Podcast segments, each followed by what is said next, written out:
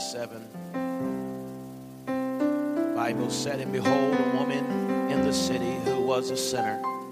When she knew that Jesus sat at the table of the Pharisee's house, brought an alabaster box of fragrant oil, and stood at his feet behind him weeping. She began to wash his feet with her tears and wipe them with the hair of her head. And she kissed his feet and anointed them fragrant oil.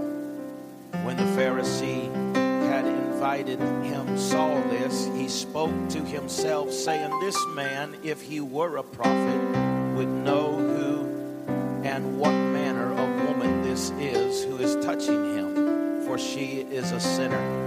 And Jesus answered and said to him, Simon, I have something to say to you. So he said, Teacher, say it. He said, There's a certain creditor One owed 500 denarii and the other owed 50. When they had nothing with which to repay, he freely forgave them both. Tell me, therefore, which of them will love him more? Simon answered and said, I suppose the one whom he forgave more. He said to him, You have rightly judged. Then he turned to the woman and said to him, Simon, do you see this woman? Entered your house, and you gave me no water for my feet. But she has washed my feet with the tears and wiped them with the hair of her head. You gave me no kiss, but this woman has not ceased to kiss my feet since the time I came in. You did not anoint my head with oil, but this woman has anointed my feet with the fragrant oil. Therefore, I say to you, her which are many, are forgiven. For she loved much, but to whom little is forgiven, the same loves little. Then he said to her, Your sins are forgiven. And those who sat at the table with him began to say to themselves, Who is this who forgives sins? And then he said to the woman, Your faith has saved you.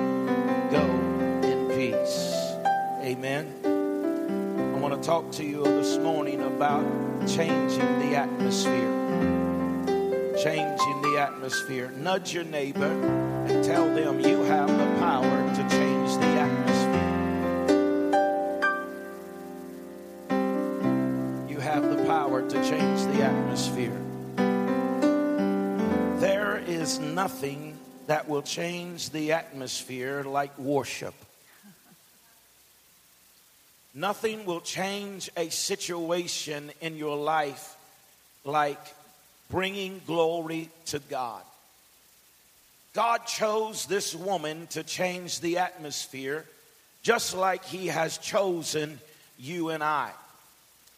It wasn't easy for this woman to come into Simon's house, who now is a Pharisee, that was not happy about her being there, and for her to begin to display and to express her gratitude of love and worship toward Jesus Christ.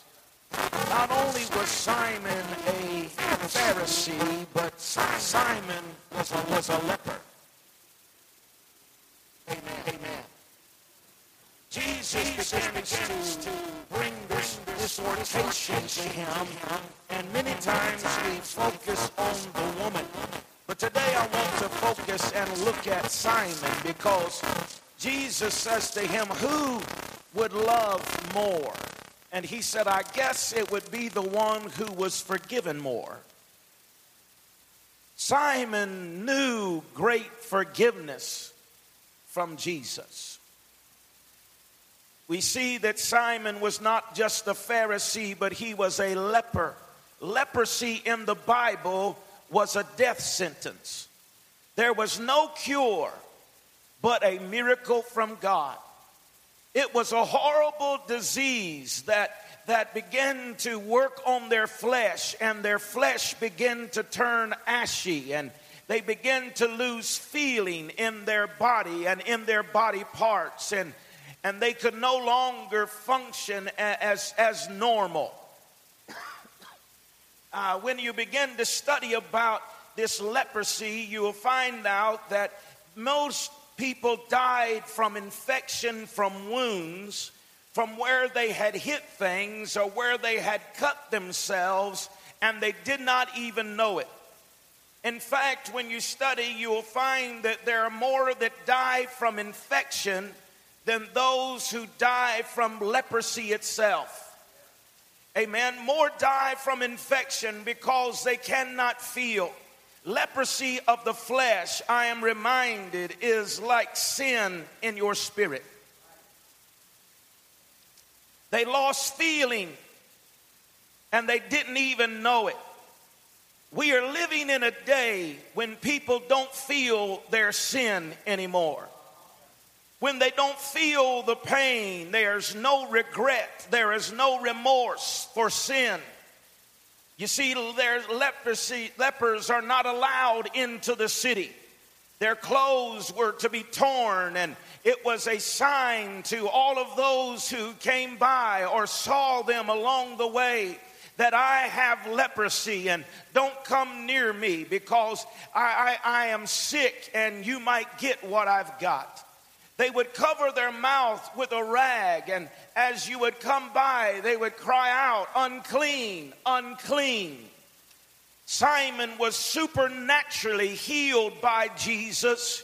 He was healed from the worst sickness in Israel's history. He was living in a trash heap. He was living astray from his family. He had been robbed of his title. He had taken him from his friends as well as his family. He had lost access to the temple and most likely was living in the garbage heap called Golgotha. This was Simon's condition. He was lonely. He was dying, man, before he met Jesus. But whenever he met Jesus, everything in his life changed. Amen. I just wonder this morning is there anyone in this building who, when you met Jesus, your life changed? amen you you was hopeless you you was living in the ash heap of life but when you met jesus it changed everything in your life he brought you out of the horrible pit and set your feet upon a solid and a firm foundation and gave you a hope and gave you a reason to get up in the morning. And even though that life has troubles come your way, you had a hope that Jesus Christ was on your side and that with him you could overcome anything. Is there anyone today that Jesus has changed your life? If he has, I want you to give him praise today.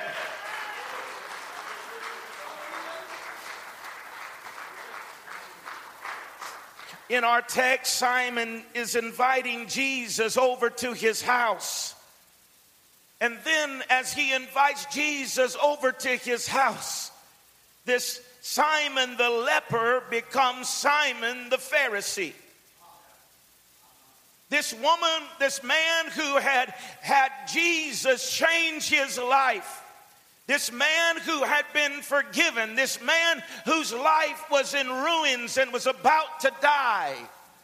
And yet, on his way, he invites Jesus over to his house. And suddenly, because this woman shows up, he becomes a Pharisee. Simon went from being a grateful man to being a judgmental man. He went from being hard to believe after all that Jesus had done for him. After Jesus had reached down in that garbage heap and spoke life into a dead situation Amen. It's hard to believe that he would turn from that kind of love and that kind of manifestation in his life and become judgmental again. Simon said, If this man were a prophet, this man that just healed him of leprosy this man that just brought him out of a horrible condition. And now he turns around after he's healed after he's got the nice house, after he's got everything going his way, he turns around and says, If he be a prophet, if he be the Son of God, he would know what kind of manner this woman is. Oh, isn't it amazing how quickly we can go from being blessed to being a Pharisee? How quickly we forget the blessing and the favor of the Father upon our lives.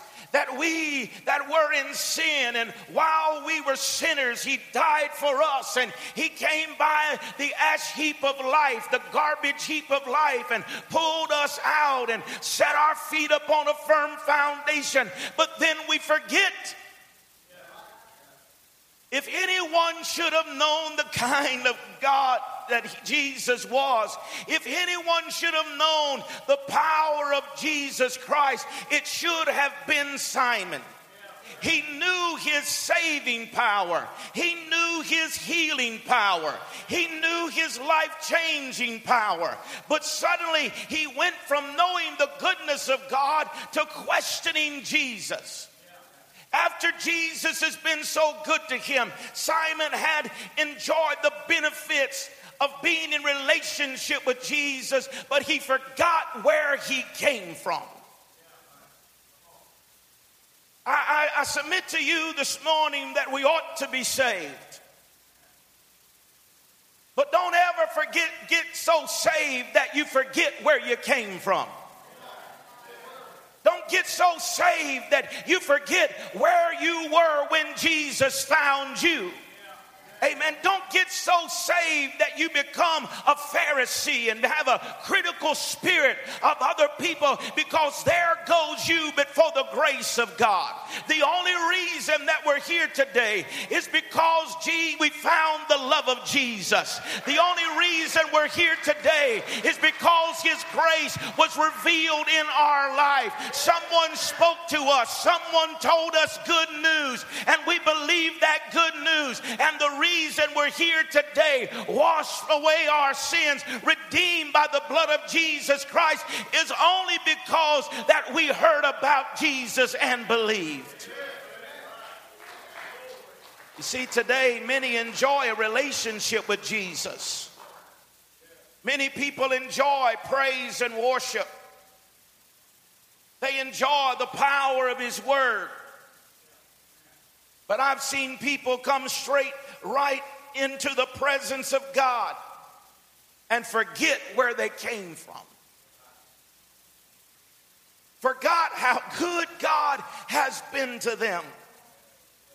How do I know people have forgot how good God has been to them? Because, like Simon, when we come into his presence, we think we don't have to worship anymore.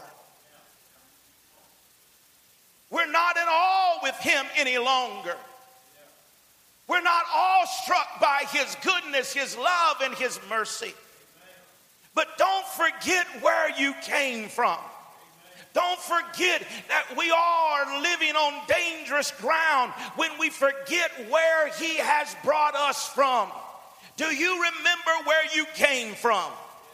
Do you remember where you were? Because you see, you don't have to be at death's row. You don't have to be at the end of the line. You don't have to be, amen, in a place where that, that all of your extremities are exhausted. But is it not the truth? Most of us do not come to Jesus until we get there until all of our extremities have been exhausted, when our life is in a mess and we're in a ruins, it is then that we come to Jesus. But when Simon had been delivered from so much, he forgot where he came from and he becomes critical and he forgets how God has redeemed him.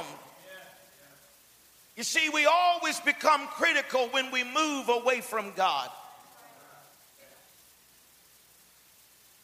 And He chooses us to show His love. But God wants to use His people that other people don't think He ought to be using.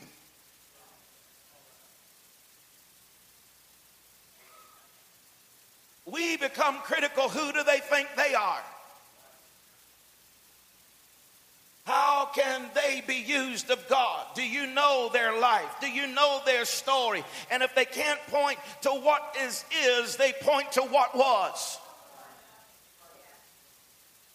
How can they think they're going to be used of God? They're, they're a dope addict.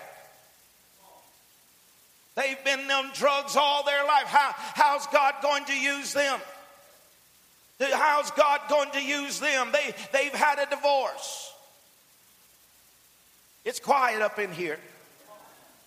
How's God going to use this? How's God going to use that? I tell you how God is going to use them just like He will use us. Because you see, God is looking for people today that do, not people that have it all together, but have a realization that we cannot do it except for God. Amen. Never forget where you came from and how good God has been to you and how far you've come.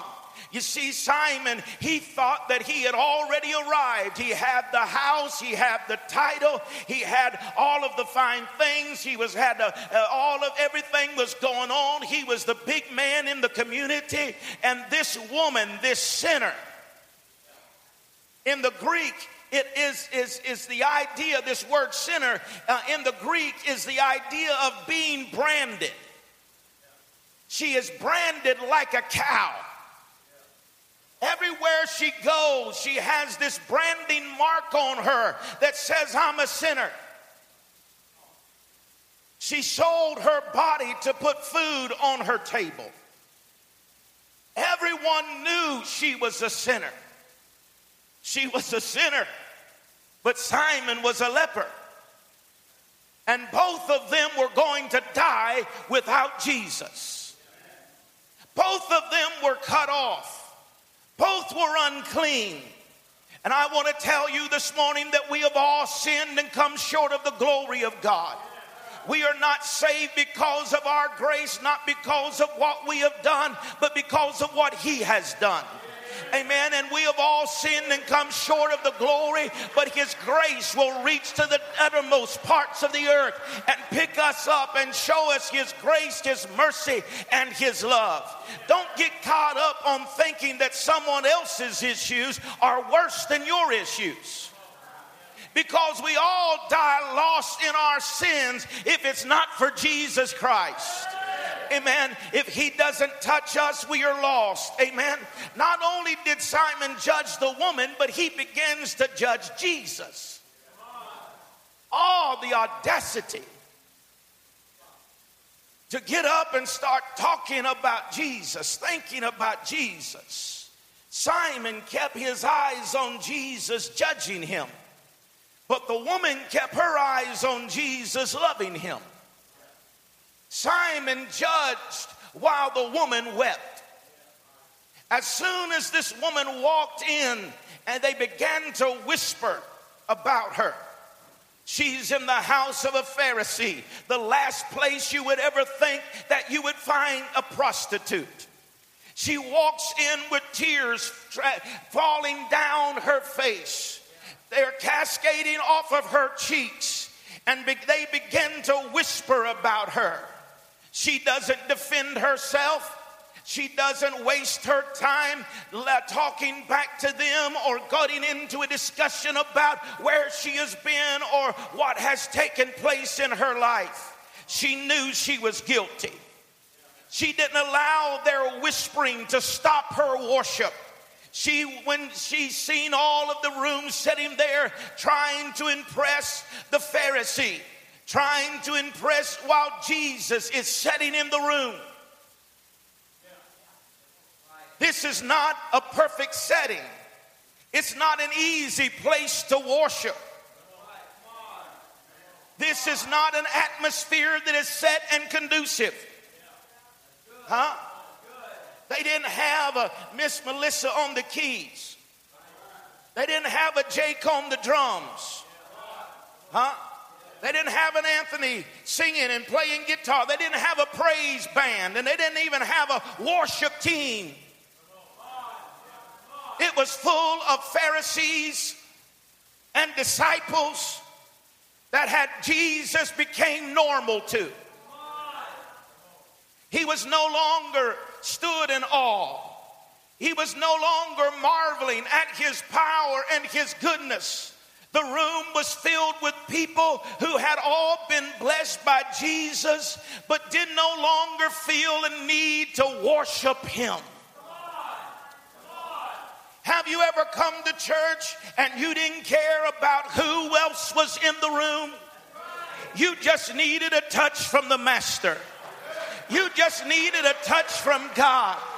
And let the Pharisee be critical let someone else condemn and be judgmental. I'll leave that to somebody else. But I'm not going to waste my time trying to justify. I can see this woman as she comes into the room. She is not captured by their whispering. She is not captured by the fact that everyone else is sitting around lounging and casual while Jesus is in the room. But she keeps her eyes fixed on Jesus. And I can see her as she says, Excuse me, Philip, but I'm going to get over here by Bart, Bartholomew. You need to get out. If you're not going to worship, just get out of my way. Andrew, Andrew, you don't you, you may have forgotten where you were, boy, but I remember what Jesus has done for me. Listen, Simon, I know that you're being critical. I know you're hating on me. I know that you're upset because Jesus showed me mercy. I know that you're upset because I'm enjoying his grace, but I didn't come to see you, Simon. I came to because I brought honor and love and and joy to Jesus Christ. He's the one that I'm looking for. He's the one that I'm come to worship. She is a broken. Amen. Brokenness is something that you cannot make up. Brokenness is not something you can make happen. Neither can you fake it. But when you are broken, you want to worship him. When you're broken, it doesn't matter who else is in the room. When you're broken, it doesn't matter the circumstance circumstances of everybody else and what they may be saying or what they may be doing to you. You're just broken in His presence and say, Some way and somehow I've got to get to the feet of Jesus and give Him some glory. I know it may be a broken praise, I know it may be a broken worship, but I'm here today to give Him my best worship, my best praise, my best adoration because He is worthy where He has brought me from.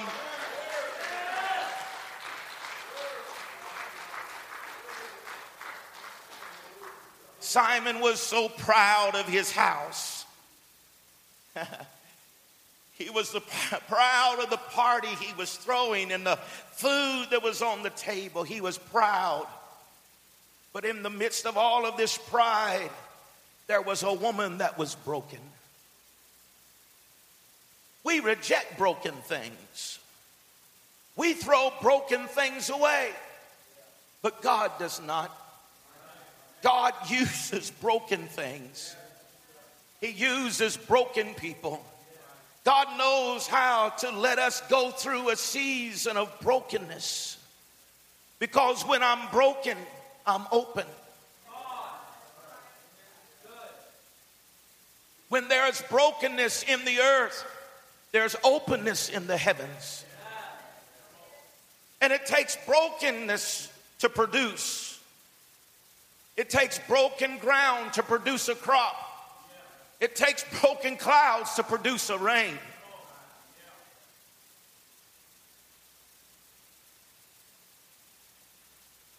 It takes broken grain to produce bread. It takes broken bread to produce strength. And we find out who God is in our broken seasons. The enemy says God's going to kill you in this broken season. But God allows the broken seasons that pride can be broken off of your life. Pride will never go after God. But when you're broken, you don't give a rip if the governor's in the room. You don't care if the president's sitting right beside it. When you're broken, it doesn't matter the expectations or the opinions of people. You're just going to get to where Jesus is. I want to tell you today that if you were able to heal me when I become sick, I would bow down and worship you. If you were able to give me direction and deliver me out of the things of my life that I have no understanding about, I would bow down in honor and worship at your feet. But the fact that you don't, there is only one that does. Yes, I love you. Yes, it, I want you to be my friend. But if my worship offends you, then you just got to get out of my way.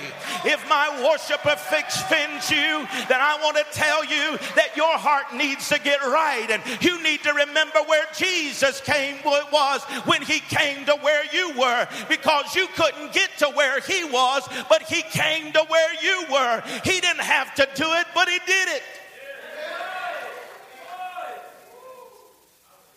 This woman brings spikenard.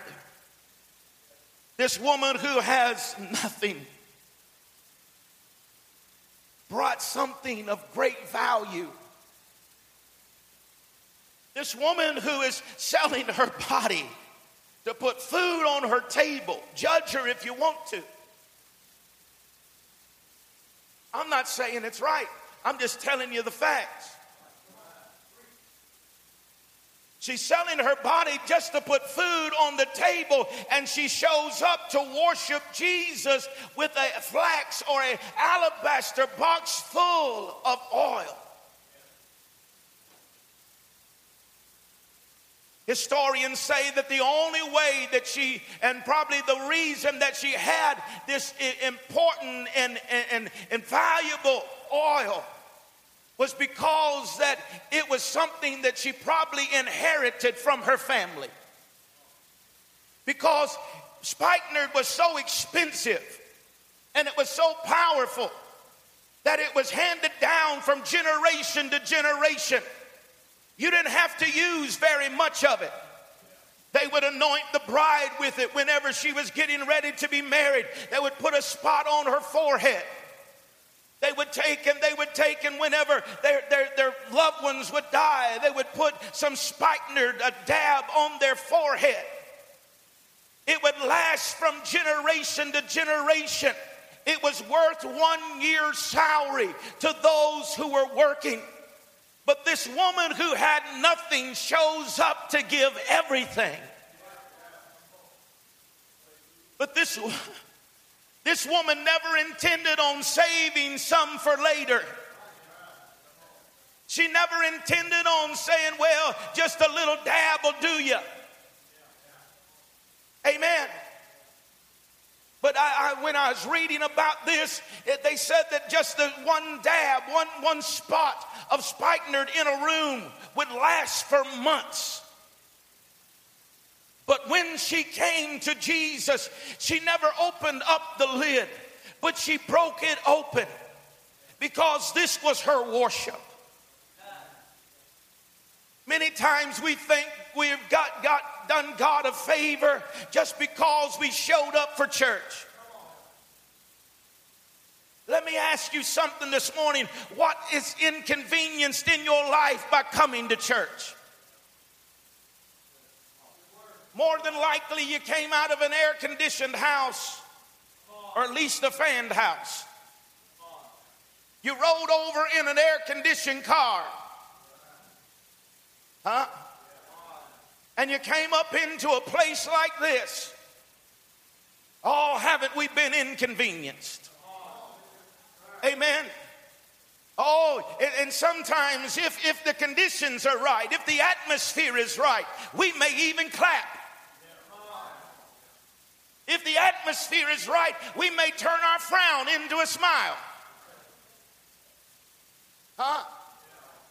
If the atmosphere is right, but it's all got to get right.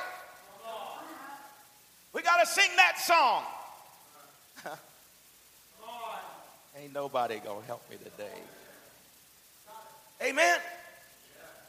It's just got to get so so. And if it gets so so and we feel so so, then we might clap our hands. We might shout. We might lift a hand. We might say amen. But think about where this woman was. When you think about this woman, she was in a, in a hostile environment with a bunch of religious people sitting all around her who didn't even care to honor and give respect to Jesus any longer for where he had brought them from. But it did not stop her from giving God praise. I want to tell you this morning that if every one of us would think about the goodness of God, if we would think about where He has brought us from, if we would think about the trials and the heartaches and the hardship that He has brought us through, it would not take much for us to begin to praise Him and give Him glory and glorify and praise His name because He has been good to every one of us.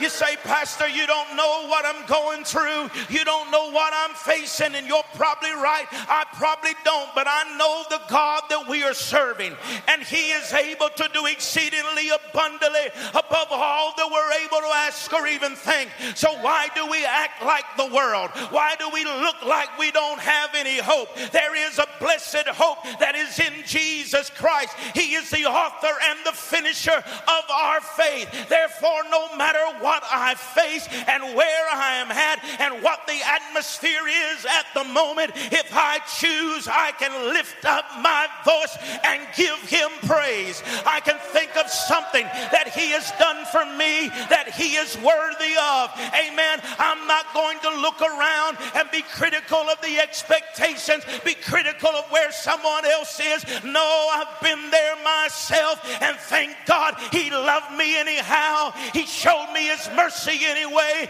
His goodness and His love surrounded me when the enemy came in like a flood. The Spirit of the Lord got a hold and raised me up so I would not drown, so I would not be overcome. I want to tell you today, He is a good God and He is worthy of our praise.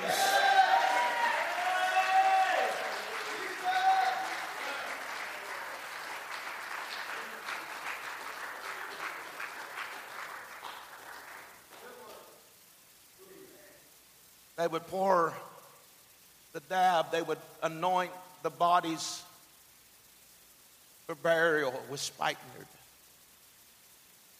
would keep so strong that it would keep the stench of death away. I say that to tell you today if you're dealing with something that's dead, bring it life with worship. Spikenard, spikenard the Hebrew spike nard, it's a compound word. The nard in the Hebrew means light. This woman's going to bring light and put it on Jesus. There's a lot going on in the room. There's a they're, they're jockeying for position. They're looking for power. They're wanting, wanting titles and labels, and, and they're wanting all of these things. And, and they're not concerned that, that Jesus is in the room. They're concerned about, about, about who's going to sit on the right, and who's going to sit on the left, and they're concerned about all of this foolish stuff. Childish stuff. And this woman walks in the room with spikenard, with light. And in the, all of the chaos of the room, she comes and puts the light on Jesus. Amen.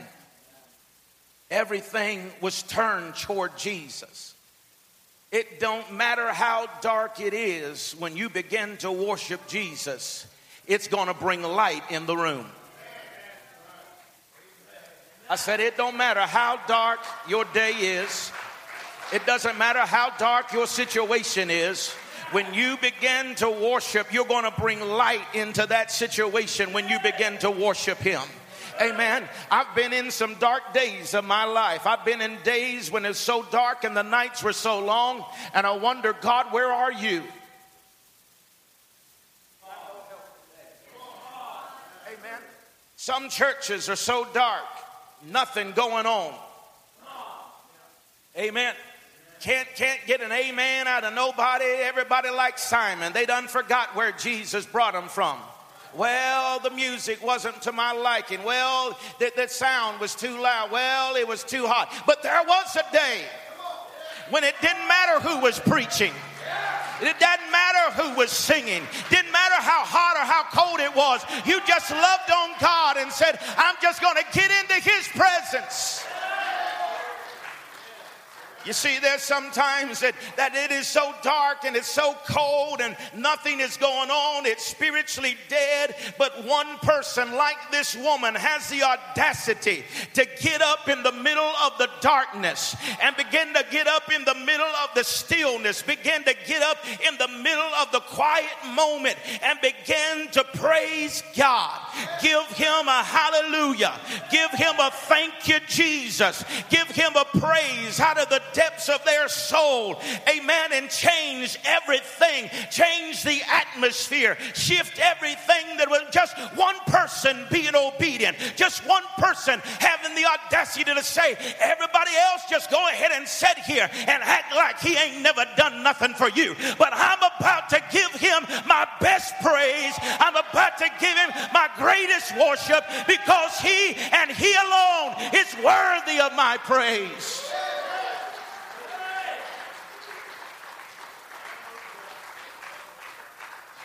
You're in the same place, you're with the same people, you have the same problems, but someone turns the light on Jesus. And when someone turns the light on Jesus, you begin to forget about everyone else in the room. Amen. You begin to lose your focus on the expectations and what people are saying and the whispering here and the whispering there. And you begin to focus your eyes upon Jesus. Turn your eyes upon Jesus. Look full into his wonderful face. And the things of this world will grow strangely dim in the light of his glory and his grace. That's what this woman did. She took the eyes off of the Pharisees. She she took the eyes off of the fine dinner. She took the eyes off of all the nice things in the house. And suddenly, Jesus becomes the focus in the room. Oh my God, that the church once again, someone would have an audacious faith that would rise up and say, We're going to turn the focus back on Jesus. We're going to turn the focus on the author and the finisher of our faith. It is not about what is here, it's not about what is not here, it's not about all of the things and all of the nice lights and the sound. It's about Jesus. And if we don't have any sound, Jesus is still here. And if the lights go out, Jesus is still here. And if everything is forsaken, Jesus is still here. And if I've got Jesus, everything is going to be all right.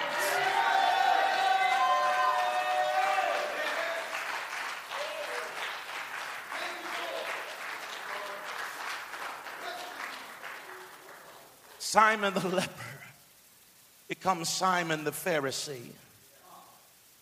And everyone was upset but Jesus. Amen.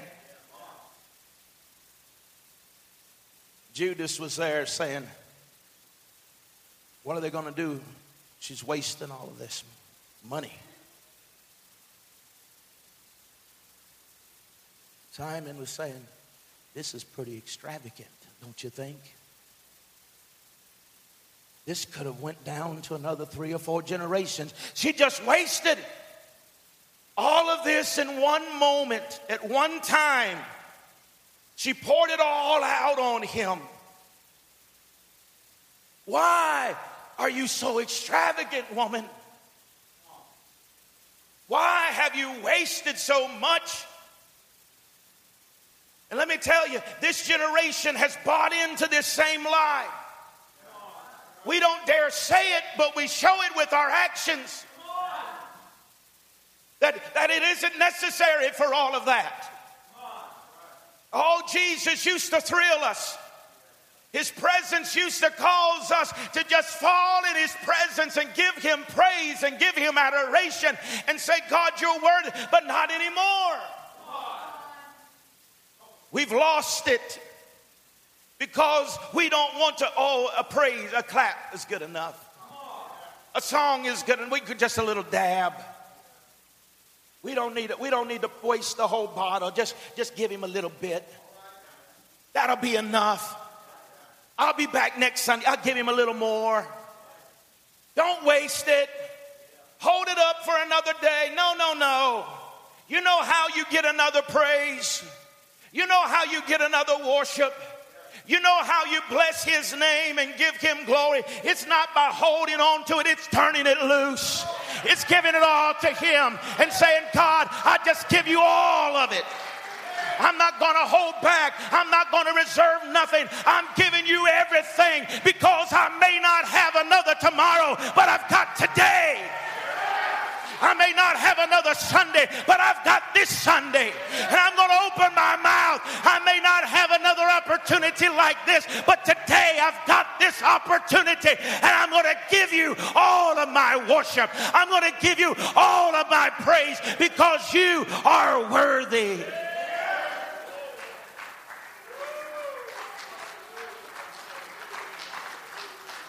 Everyone was upset but Jesus. And he seen their hearts, did he not? And he had something to say to Simon. Verse 44, he said, Then he turned to the woman and said, Simon, do you see this woman? I entered into your house, and you gave me no water for my feet.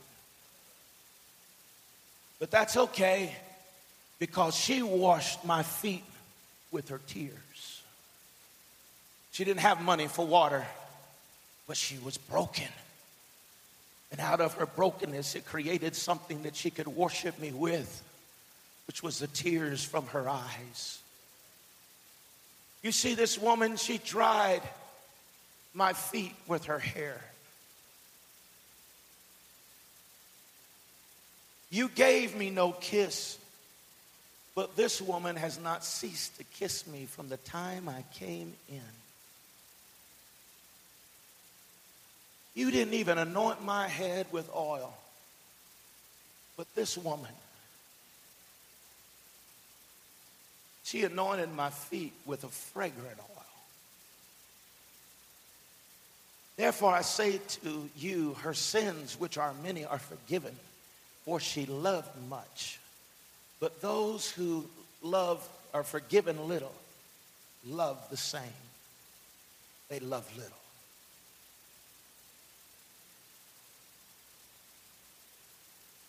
If that didn't set them back, I don't know what would. If that didn't set the house in order and bring them back to the main thing being the main thing, I don't know what would have done it.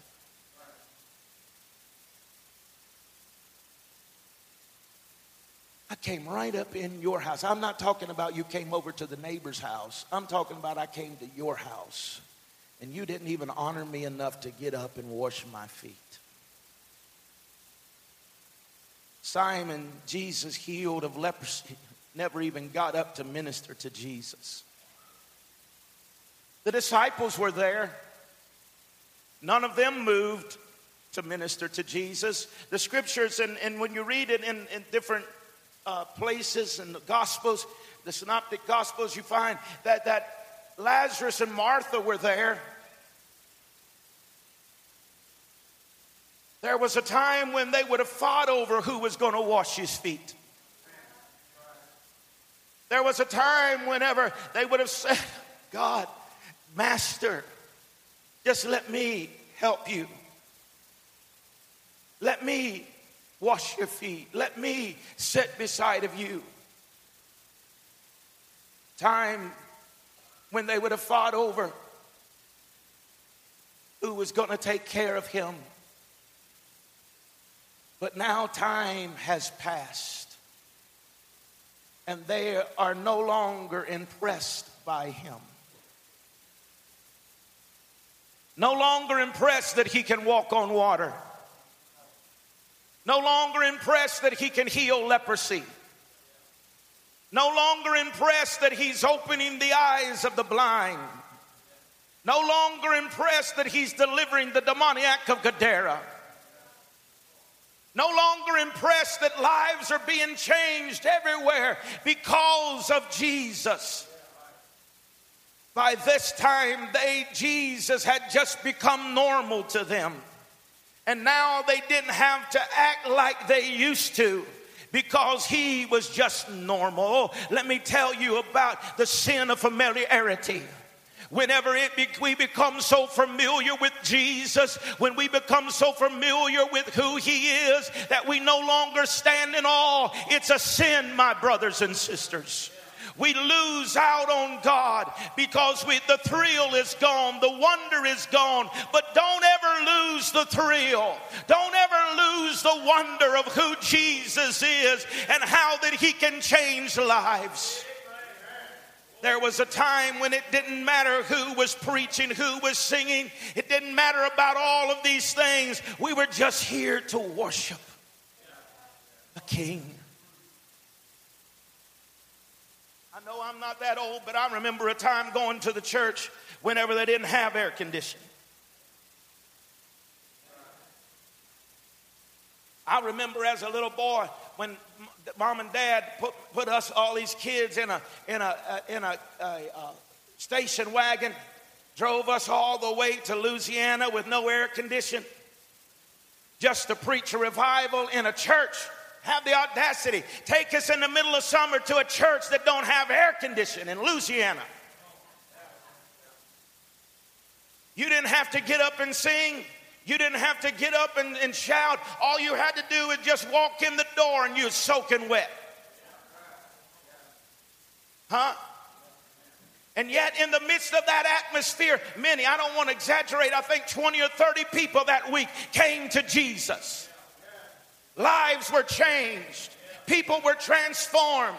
Amen. There was a time when we were broken, and out of our brokenness, it didn't matter. We just came to worship.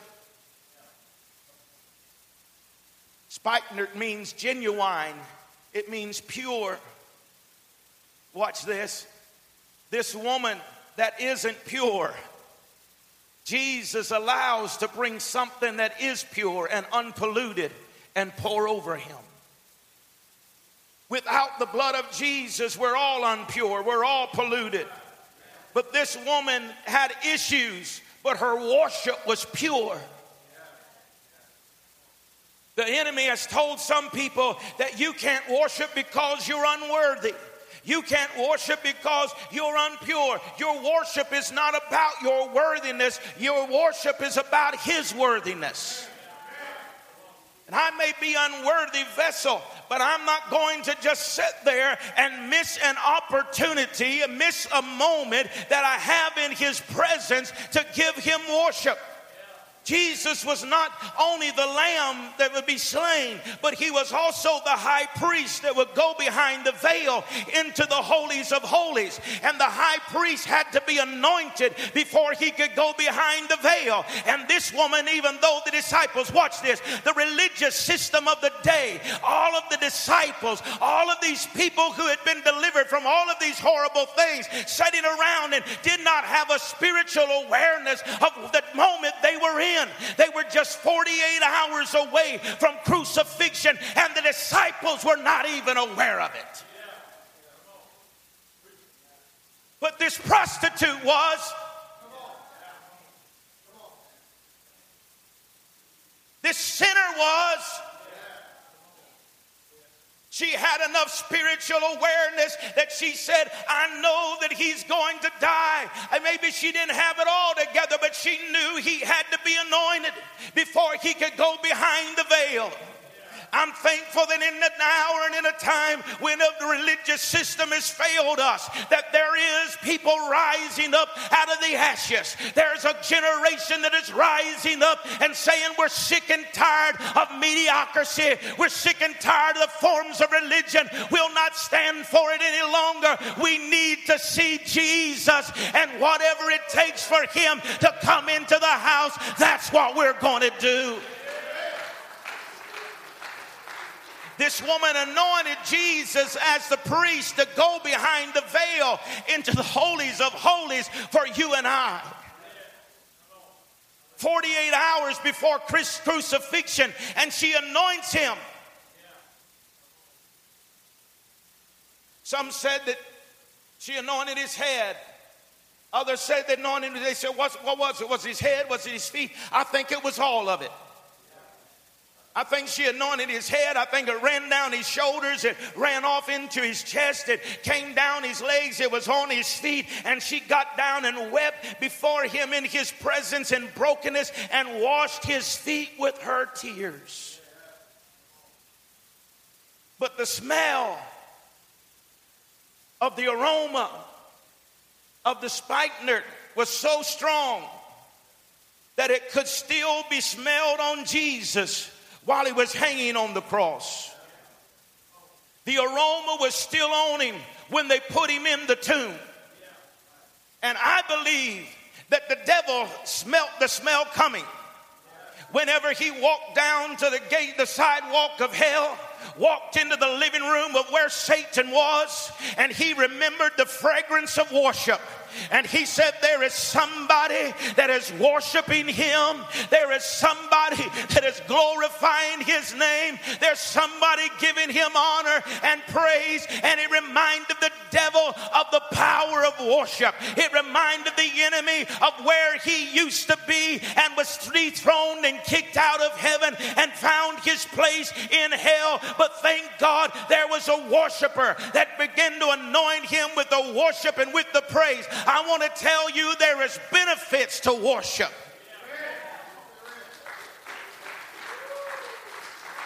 There's benefits to worship. What are the benefits of worship? Benefits of spikenard. What is the benefits of spikenard? Well, let me give you a few of them. Spikenard reduces anxiety and emotional stress.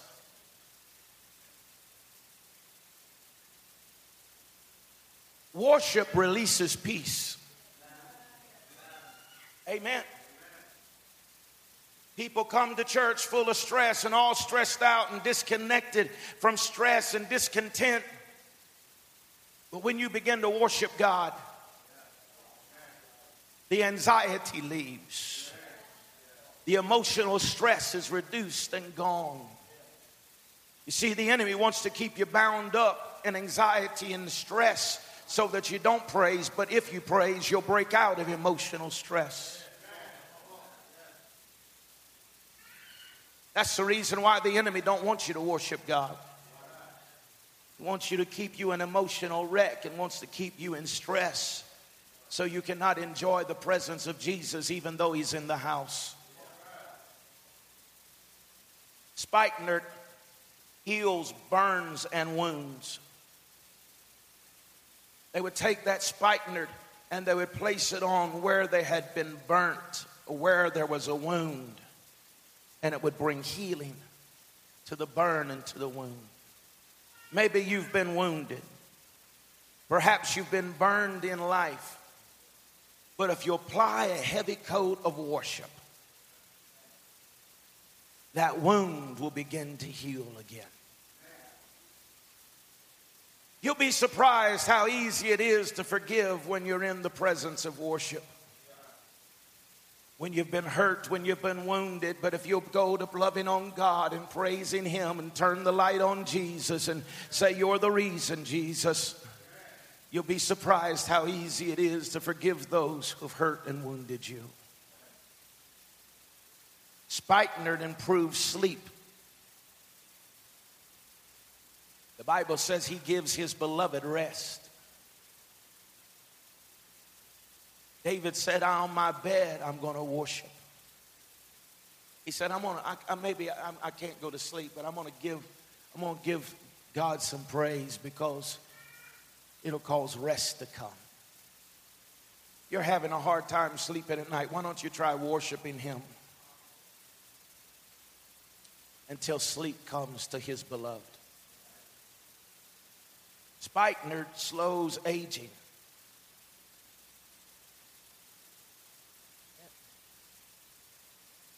That's the reason why worshipers look younger.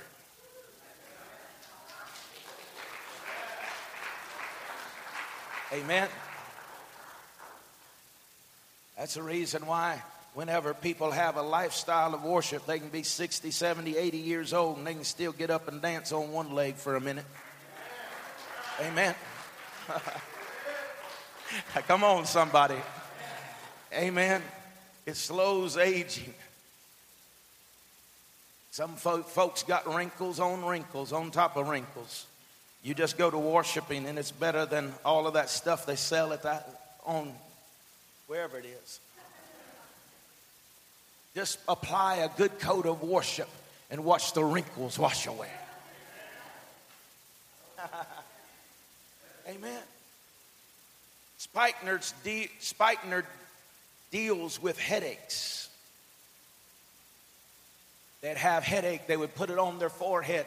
Amen. And they say that it would help for the headache to go away. Some of you have a headache at work. You have a headache at home. You have a headache in your money. Just apply worship to your headache. I just want to tell somebody this morning God's got this if you just give Him praise. Amen. I'm almost done in case you were wondering. Mary didn't open the box, she broke the box. When you break something, it's no longer in your control, but it's out of your control. She broke it and gave it all. The reason why people can control their worship is because they've never been broken.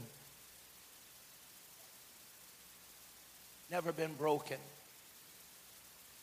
But whenever you've been broken, it'll ooze out the cracks. Worship will come out somewhere. Whenever you've been broken, you may have tears cascading down your face. Your mind may be an utter mess. But I promise you, in that moment, out of somewhere, some crack, some broken place in your life, there'll come worship out of you.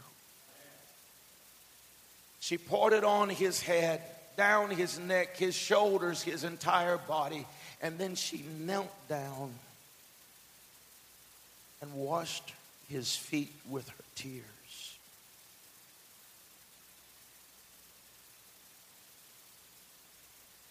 I had to wonder this week. I know that she was broken, but I, I, had to wonder if some of the tears weren't because of the state of all the rest of them in the room. People being healed of leprosy, people being delivered from all kinds of sin in their life, and the Master is here and nobody is giving him honor. I wonder if some of those tears weren't from her broken heart of a lack of worship that was in a room where Jesus was. Worship was all over him, but worship was also all over her.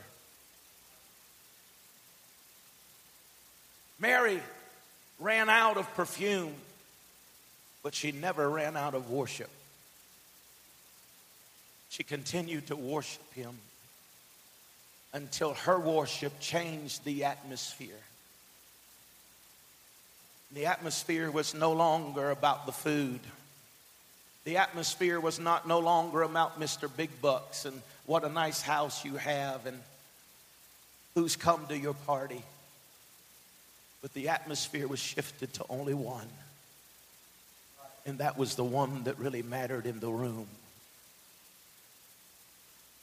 Her worship changed the atmosphere. It touched the heart of Simon it touched the disciples. Can I tell you what really came out of that room that was lasting? Simon today is still remembered as a leper, but Mary is remembered not as a prostitute, but remembered as a worshiper.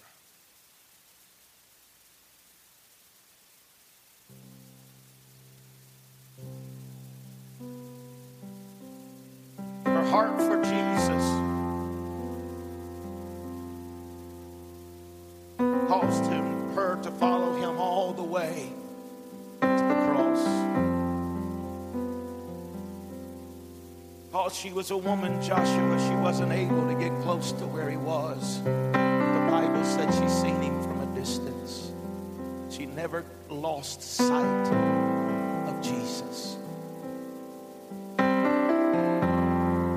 And I don't know, you can discount it, you can do whatever you want to with it.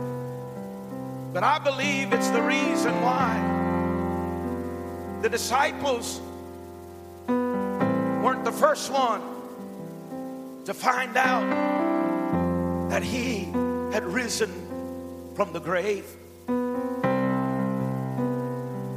But it was this worshiper, this one that never lost sight of him this one that would walk into a dark room full of religious people and turn the light on Jesus. Say, He's the reason we're here. He's the reason that we rejoice. He's the reason for living. This woman that changed the atmosphere with her worship. I believe it's the reason why. Do with it what you want, but I believe it's the reason why that she was the first one to see the resurrected Messiah. Let me tell you something today. If you will commit yourself to being a worshiper, you will see things before other people see things. And you will know God in another realm than other people don't ever get to know Him because He reserves some things for lovers.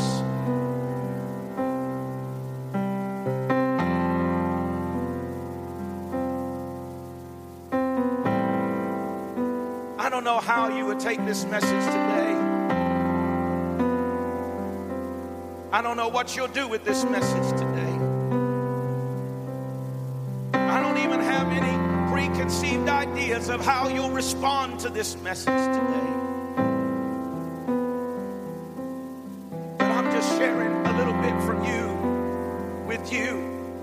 Of where I've walked, where I've been. And I say, God, help me never to get so familiar with your presence. Help me never to get so caught up on all the minutiae of life that whenever I'm in your presence, I'm too proud take all of that. And every time I'm in your presence, God, I want to give you everything that I've got. I don't want to be one that sees you open blinded eyes and set the captive free. I don't want to be one that he, sees you heal the sick and raise the dead and, and set the oppressed free and then just come and act like it's normal.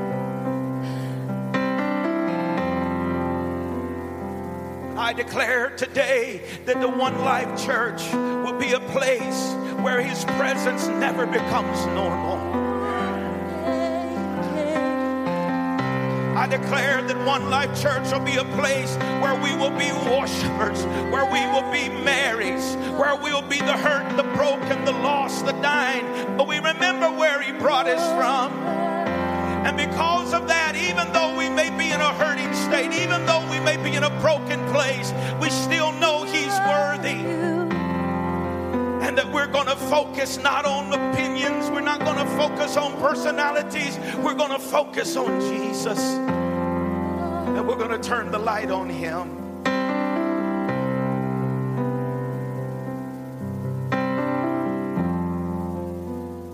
If you're here today and may not be for everybody, but I, am certain it's for somebody. You're here today and you say, Pastor, I just want to give him my best praise today. Maybe you're in a broken place, but a broken praise is better sometimes than when you're whole.